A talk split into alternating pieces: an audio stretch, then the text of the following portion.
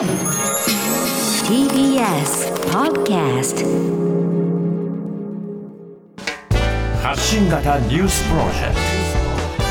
ト。荻上チキ。セッション。各地からまん延防止等重点措置の要請。一方大阪で5000人超えの感染者。政府は今日新型コロナの関係閣僚会議を開催し首都圏などに対しまん延防止等重点措置を適用する方針を決定します適用の要請をしているのは東京、埼玉、千葉、神奈川、群馬、新潟、愛知、岐阜、三重、熊本、宮崎、長崎です。現在、まん延重点措置は広島、山口、沖縄ですでに出ていて、飲食店への時短要請などの対策が取られていますが、感染者数の高止まりが続いています。また大阪では今日新型コロナの新規感染者が過去最多の5000人を超える見通しであることが分かりました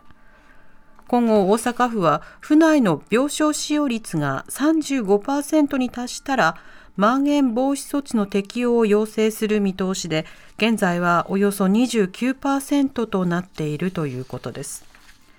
一方岸田総理は今日の政府与党連絡会議で多くの都県から措置の要請をいただいており、速やかに判断したいと考えていると述べました。また、岸田総理は新型コロナ分科会の尾身会長と官邸で意見交換を行いました。終了後、尾身会長は、オミクロン株は明らかに既存の株と異なる。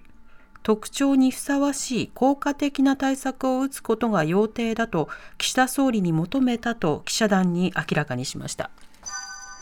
海底火山噴火のトンガ、津波や火山灰被害の実態が徐々に明らかに。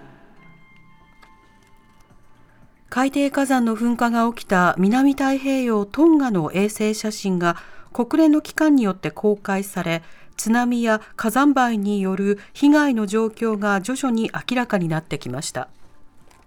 公開された写真では先月8日時点で285ヘクタールあった火山島の大部分が見えなくなっていて首都ヌクアロファがある島やその周辺では火山灰が積もっていることや道路の浸水などが確認されています。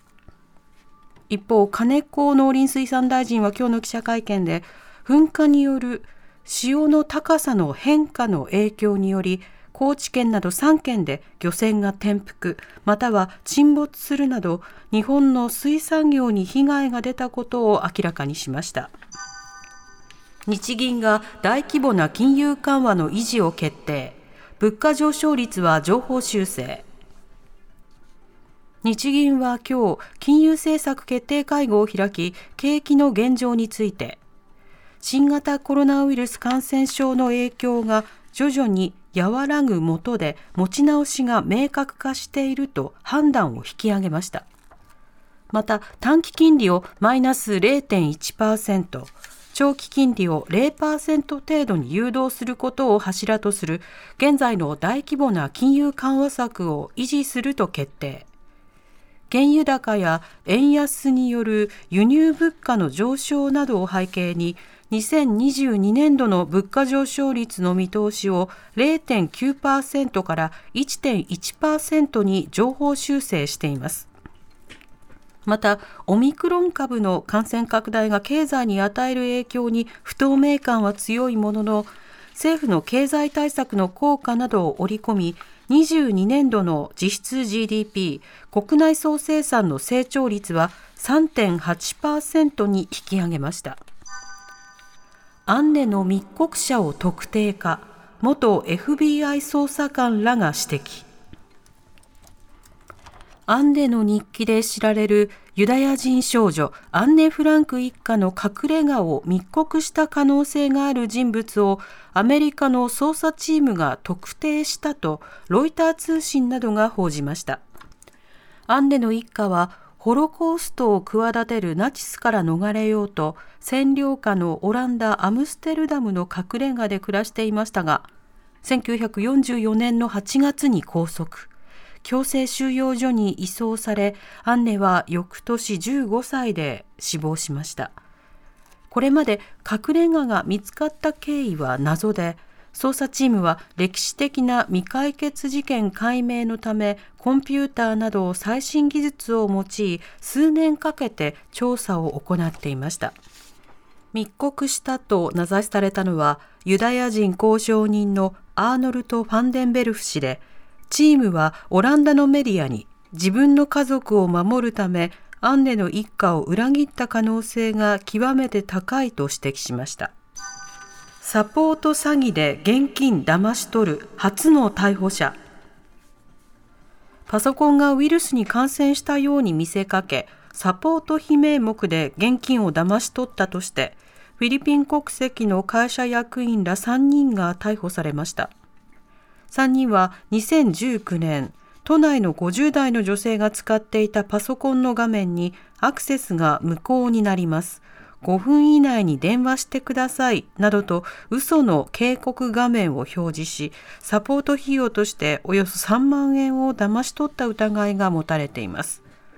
こうした手口はサポート詐欺と呼ばれ、全国で初めての摘発だということですが、調べに対して3人は容疑を否認。警視庁は2018年からの1年間で少なくとも400人から2000万円以上を騙し取ったとみています。八ヶ岳で遭難した3人を発見、1人は死亡か。長野県と山梨県境の八ヶ岳連峰で動けなくなり遭難した高齢の男女3人が今朝発見されました。共同通信によりますと女性は死亡が確認されたということです。行方がわからなくなっていたのは70代の男女と80代の男性でおととい八ヶ岳連峰に入山しましたが天狗岳の山頂から下山中に悪天候で動けなくなり昨夜7時半過ぎ消防に救助を要請していました。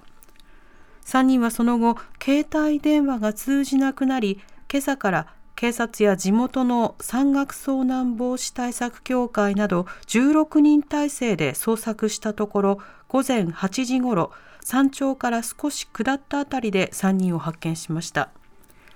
一方北海道富良野スキー場でコース外をスノーボードで滑っていた男性3人が行方不明になった遭難事故で北海道警は今日3人を救助したと明らかにしました。いずれも意識があるということです。ではおしまいに株価と為替の動きです。今日の東京株式市場日経平均株価は昨日に比べ76円ほど安い28,257円25銭で取引を終えました。一方、東京外国為替市場円相場午後4時現在1ドル114円86銭から88銭で取引されています。TBS Radio 905 954発信型ニュースプロジェクト。セッション